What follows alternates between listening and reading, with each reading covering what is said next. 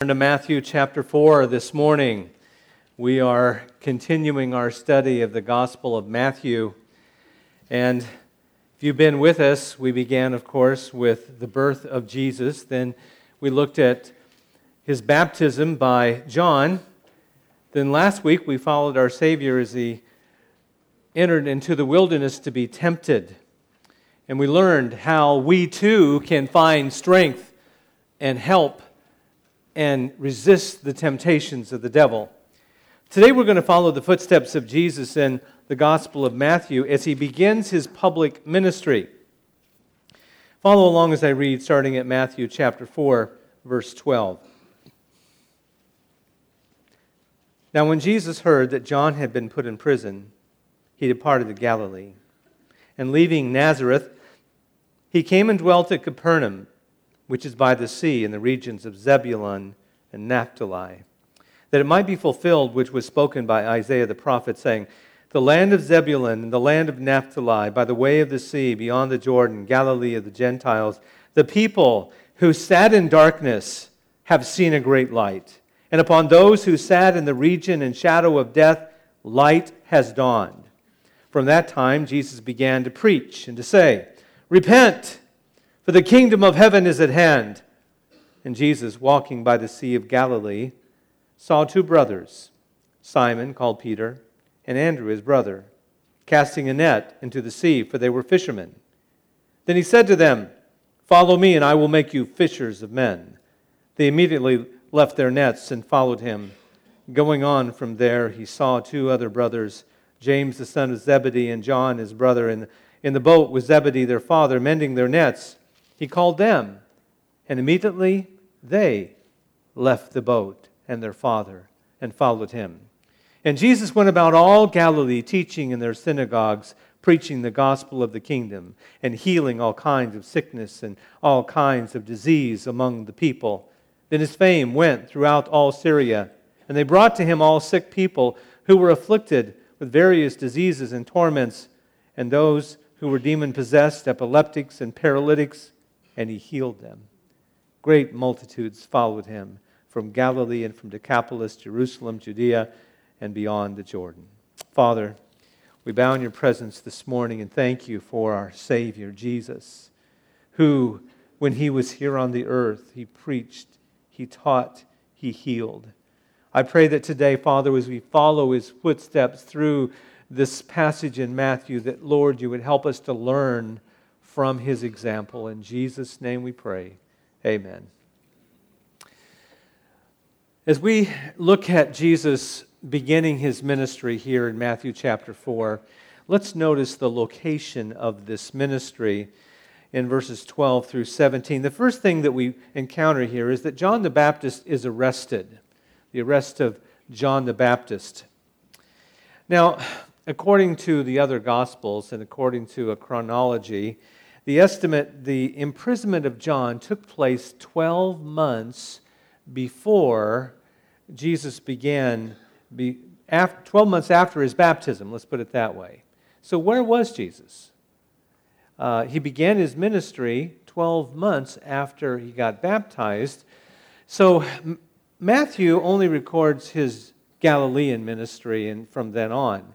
But if you would go to the Gospel of John in chapter 1, you'll find that Jesus had a ministry in Judea, in Jerusalem, and then when John died, he left there and he began his Galilean ministry.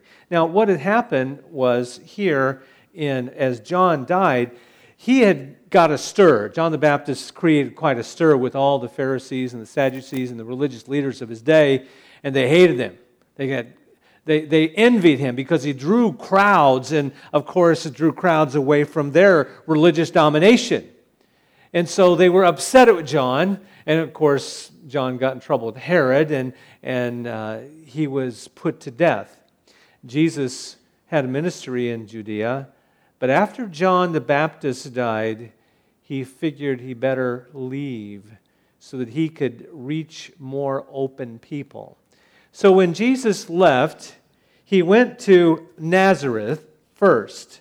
He went to Nazareth, And as it says there in, in verse um, 13, and leaving Nazareth, he had to leave Nazareth. Nazareth, of course, was his hometown. And he got there, and the people that he had been around when he grew up, they didn't have, they rejected him. They did not believe him. Well, Joe, that's Jesus. He's, he's the carpenter's son.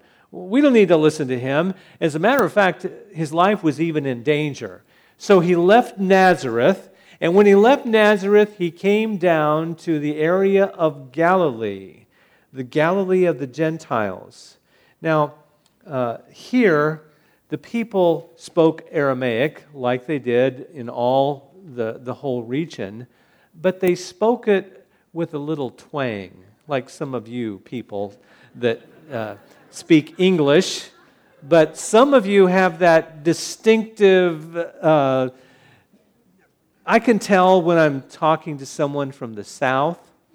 Uh, they have a little slowness about. Now, I have. I'm not as good as some people. They can tell if you're a Mississippi Southerner, or if you're a Virginia Southerner, or if you're a Central Florida Southerner but I guess there's different states have different. And then some of you I can barely understand. Those are usually the, from Boston. You know, I could barely understand those people at all. They speak the language. And I, I met some people that had an East Coast accent. They're from Maine. Maniacs is what they call themselves.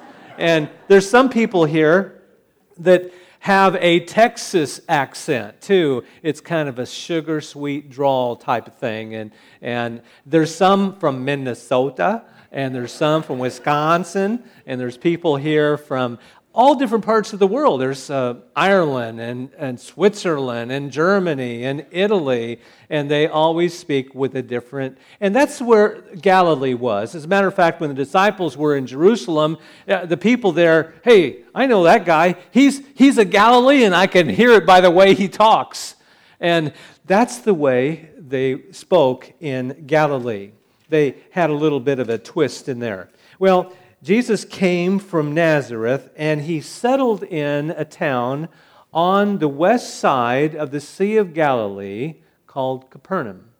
Now, it says that in, in these verses of Scripture. In verse 13, he dwelt in Capernaum. Uh, people feel that he had spent, Bible scholars say that he spent about two years, the majority of his ministry, he lived out of Capernaum. Now, of course, he didn't just stay there, he, he traveled different places, but that's where his home base was, where he could make excursions in a very easy way. He came and dwelt in Capernaum. Now, the Bible says that he did this in fulfillment of prophecy in the region that is there, it says in verse 14 that it might be fulfilled, which was spoken by Isaiah the prophet, the land of Zebulun and the land of Naphtali, by the way of the sea beyond the Jordan, Galilee of the Gentiles, the people who sat in darkness, have seen a great light, and upon those who sat in the region, the shadow of death, light is dawned. In other words, Isaiah predicted that Messiah would spend time in Galilee. And of course, Jesus fulfilled that prophecy. The, the region of Naphtali and the region of uh, Zebulun, those are two of the tribes of Israel that happened to settle in that. And of course, the tribe differences uh, kind of faded out, but it was still in Galilee. Galilee was a predominantly Gentile area. Now, Jesus ministered to the Jews, but there was so many Gentiles in the area that they called it uh, the, the way of the Gentiles, or it was the land of the Gentiles because it was close to the area which was Phoenicia back in Bible times. And that was a Gentile saturated society. So he, it says that they walked in darkness. That was what the Old Testament scripture said.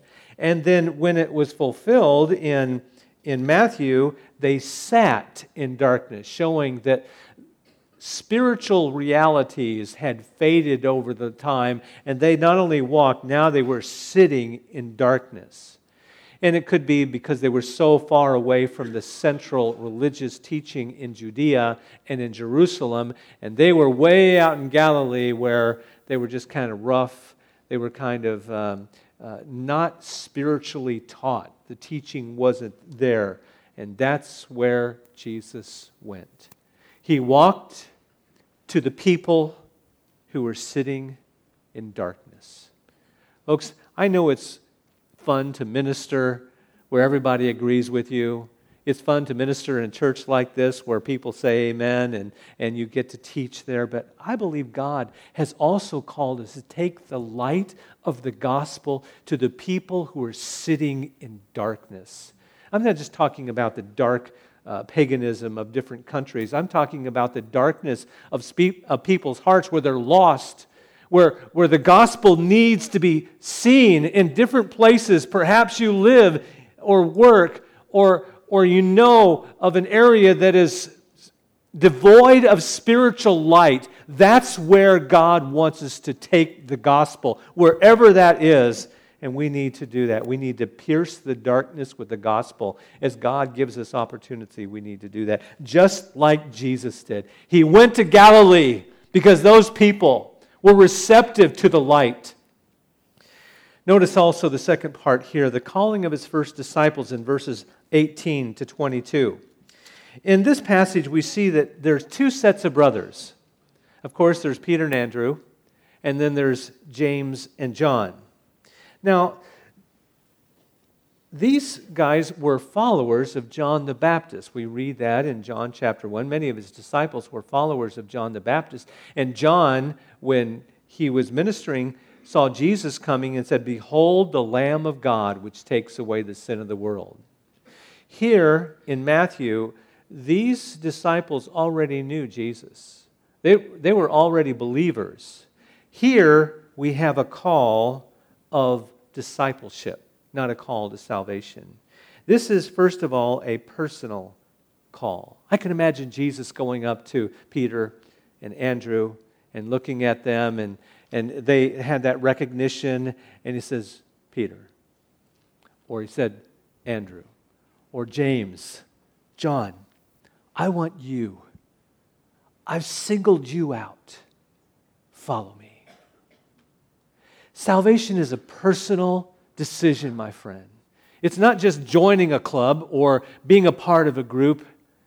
It's how the Lord Jesus, through the power of the Holy Spirit, convicts us in our heart. And it's like the Word of God speaks to us. God so loved you individually and the Spirit of God and Jesus Himself is calling you to follow Him. It's a personal call, but also we find that it's a call to service. You see, they had already been brought into the family of God by faith. This call, when Jesus says, Follow me, is a call to serve Him. Sometimes that happens at the same time. You get saved. You, you just, after you get saved, you spend the rest of your life serving the Lord.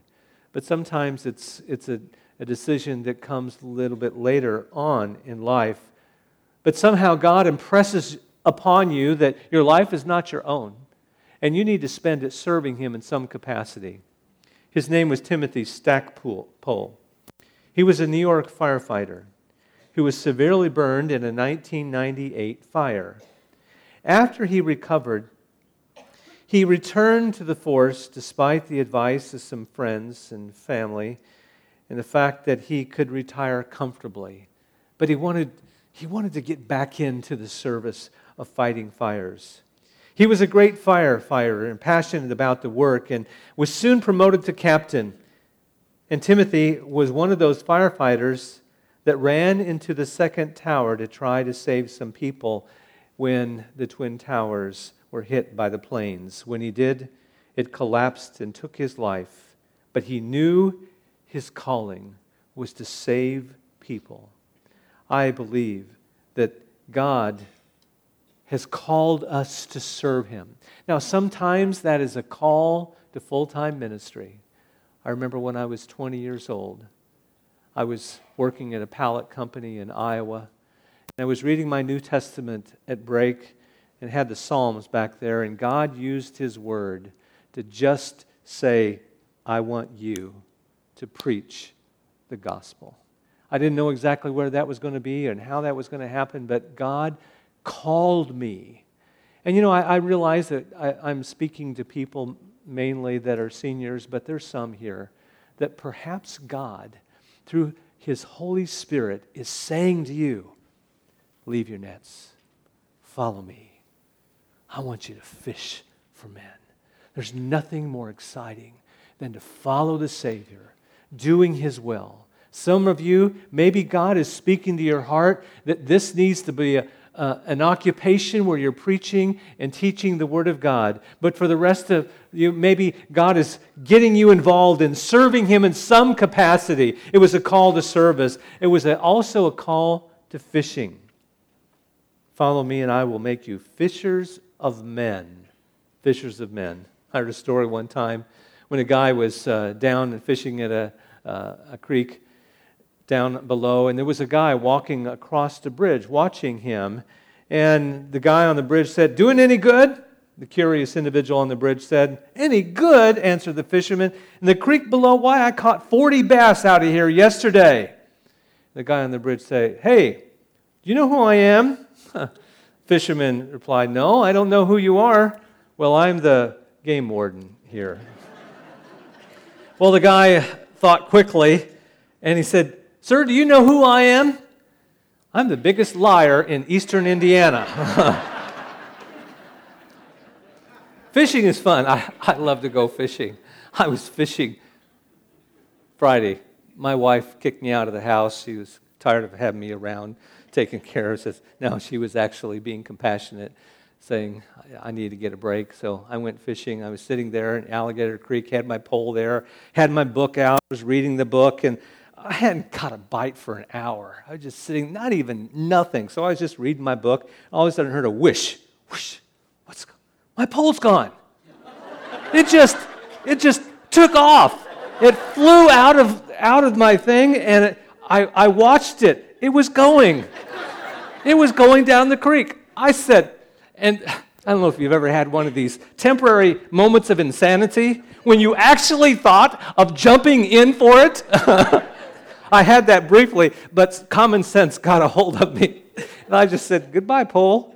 I just bought that at Walmart a week before. You know, there goes my brand new pole. Haven't even changed the hook or anything on it.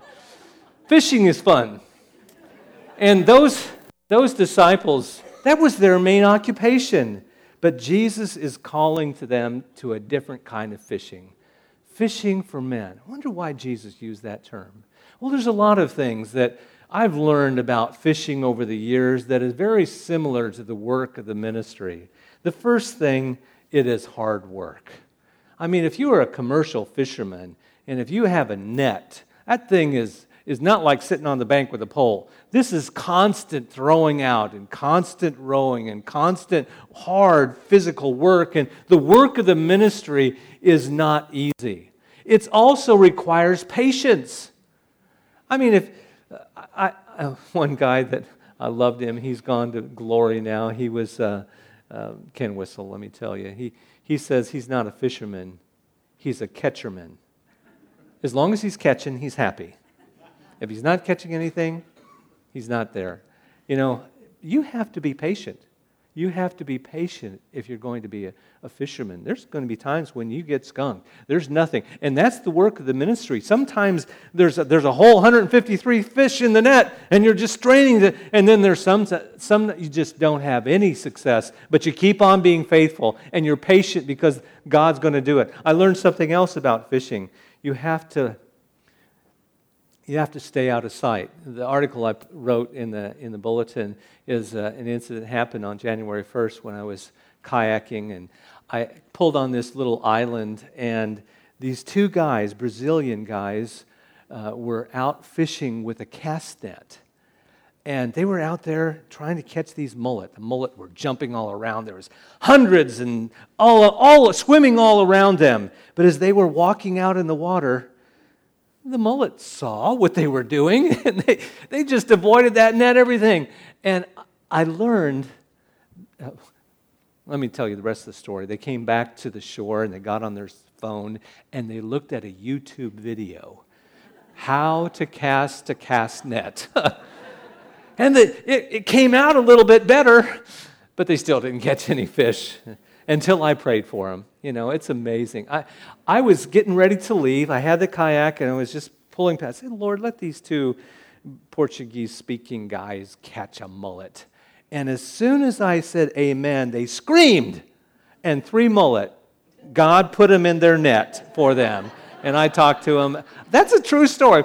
It's not a fish story. I mean, it's a true story that it actually happened. but I learned something. If you're going to fish, you got to stay out of sight. And that's the way with the ministry, too. It can't be all about you. It's not about you, it's about Jesus. You need to hide from view and let Christ be seen, and people will be attracted to the Savior. Something else about fishing you, you shouldn't be afraid of getting a little dirty. If you think that uh, my wife, she, I love her, but she doesn't want me to bring the fish in the house until they've after they've been filleted and I've gone outside and cleaned them. But you can't help get a little fish smell on your clothes if you're fishing. You got to get dirty. And if you own a boat, you can't keep that boat pristine clean. You know, if you get something that slimes, you know, like a, um, a catfish or uh, some of those um, eels, I don't even bring eels in the boat, though. They're going to slime up the boat. And the same is true. You know, you, if we're trying to reach people, you got to expect to get a little messy, especially when you're trying to reach children. You know, they're, they're, they're not going to be clean. They're going to be a little noisy. They're going to be leaving papers on the floor. And, you know, your boat's going to get a little dirty when you're trying to reach people. But that's what fishing for men is all about. And also, you shouldn't be afraid of inclement weather. You know, if you're a fair weather fisherman, you're not going to catch anything. The fish bite when it's cloudy and nasty and all of that. And sometimes when you're reaching people for the gospel, it's not going to be favorable situations, but you need to be fishers of men. My favorite picture I have in my study is a very cloudy day the guys, there's two guys in a boat. They got a, a, a fishing uh, rain cap on. The nasty weather, the waves are coming, and they're pulling in a net full of fish. And that's the way fishing for people is not always going to be sunshine. It's not always going to be pleasant, but you're out there doing the work for the Lord Jesus Christ. Follow me and I'll make you fishers of men. Have you done any fishing lately? Have you tried to reach people with the gospel? Have you given out tracts? Have you invited people to church? Have you talked to them about your testimony? Invited them to a concert? All of us need to be involved in the fishing business. After all, someone says, if you're not fishing, you're not following. That's part of it. It's also a call to obedience. Notice what Jesus said, or what they, the, the response was after he said, Follow me, verse 20. They immediately left their nets immediately and followed him. Verse 22 And immediately they left the boat and their father and followed him. That's what it involves. If, if we're going to be his disciples, we've got to obey him, we've got to listen to him. Jesus begins his ministry by going to Galilee and calling his first disciples. And, and now let's look at the threefold aspect of Jesus' ministry in verses 23 to 25. Three things that he was involved in. The first one is teaching in the synagogues. As you see there in, in verse uh, 23, and Jesus went about all Galilee teaching in their synagogues. Teaching in their synagogues. He, the word teach is very, very important. Teach and teacher is something that Jesus was associated with Jesus all through his life. And our Lord is reminding that the gospel proposes to instruct and to enlighten men in their ignorance of spiritual things, giving both information to, as to the facts and instructions in the principles of the Word of God. And Jesus taught. He taught in the synagogues. What is a synagogue anyway? Well, synagogues probably got their start during the Babylonian captivity when the Jews were away from the temple. And they were there, and there was no way to worship God. There was no place to go. So they established groups in different towns in Babylon area, and so that they could gather to worship and read the Torah and be involved to keep their faith going. And the synagogues continued in Jesus' day. Uh, especially being from Galilee, they, they wouldn't ever get to Jerusalem maybe once a year, but they needed religious instruction, and they would teach and they would. Uh, they would have their uh, aspects of their, um, their, their religious service there. And he would do that. And then, even especially came into view after the destruction of the temple in AD 70.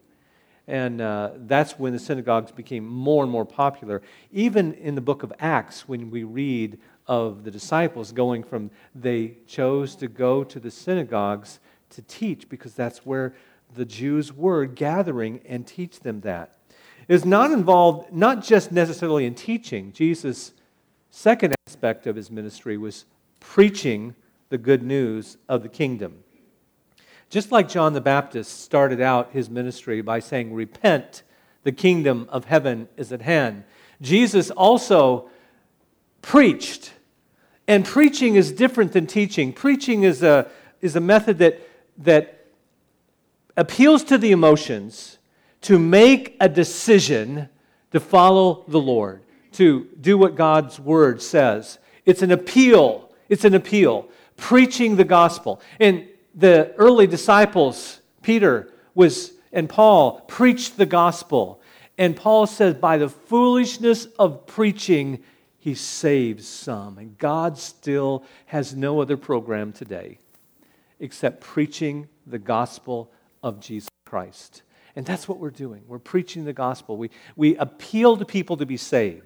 We give the, the gospel story in different venues, in different ways, through tracts, through websites, through concerts. We preach the gospel that Jesus Christ loves you and he died on the cross for you. You need to make a decision. Let me ask you this morning before we go any further have you made that decision?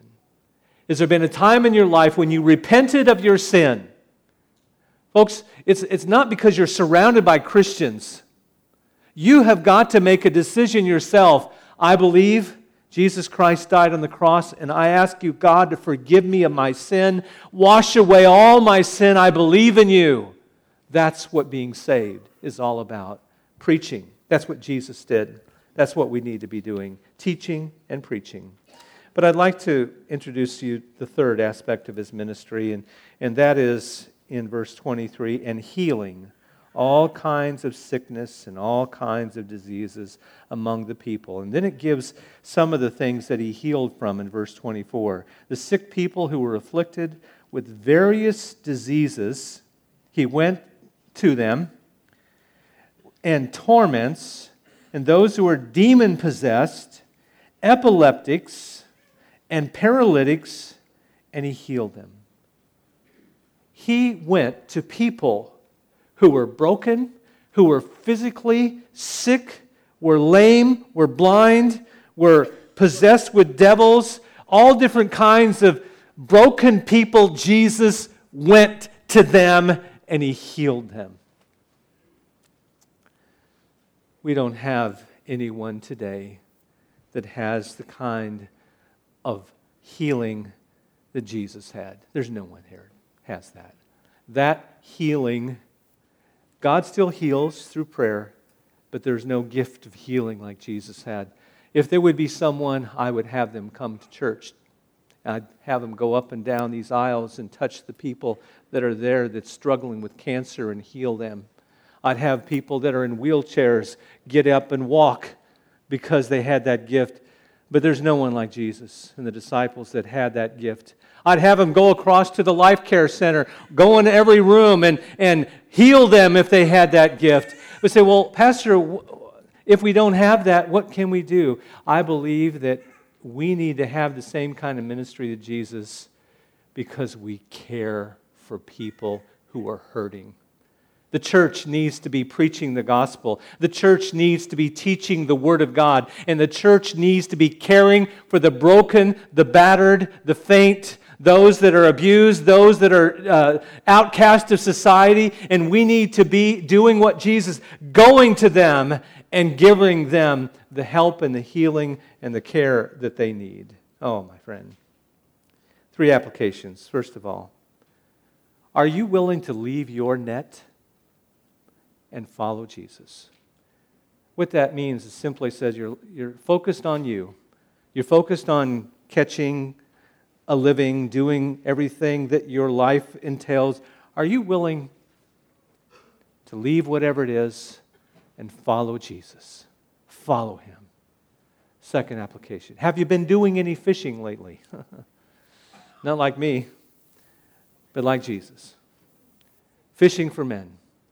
Have you given out any tracts? Have you talked to anybody about the Lord? Have you invited some people? You can fish at a lot of different bridges, you know? God calls us to be fishers of men. And finally, are we willing to minister to people in the middle of their broken lives? Are we willing to care like Jesus did? I wish I had that gift. I wish I had that gift of healing, that I could just touch your body and heal it, but I don't have that. But we can touch them with our compassion, with our finances, with our help, because we love like Jesus loved. Let's pray. Father in heaven, I come into your presence today and I pray that, Father, if there's one that's here that Jesus is coming right up to today through the conviction of the Holy Spirit. And he's addressing them by name, and he's saying, Follow me. Follow me. I pray that God, your mighty, powerful Holy Spirit, would work in someone's heart today, and may they leave their net, their boat, and their family and follow Jesus. Oh God, I pray that if your Spirit is working in hearts, God, may that heart be ready to say, Yes, Lord. I'm going to leave everything and follow you. I pray this in Jesus' name. Amen. Let's stand together as we sing our closing song. If God's Spirit spoke to you, you come as we sing. I've wandered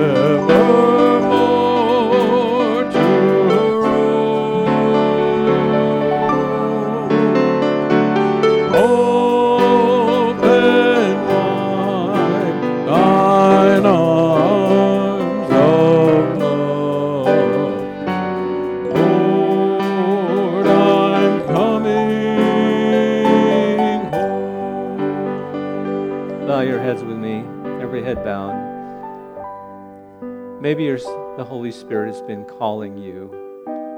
Maybe you've messed up. Maybe you've done something that dishonors the Lord.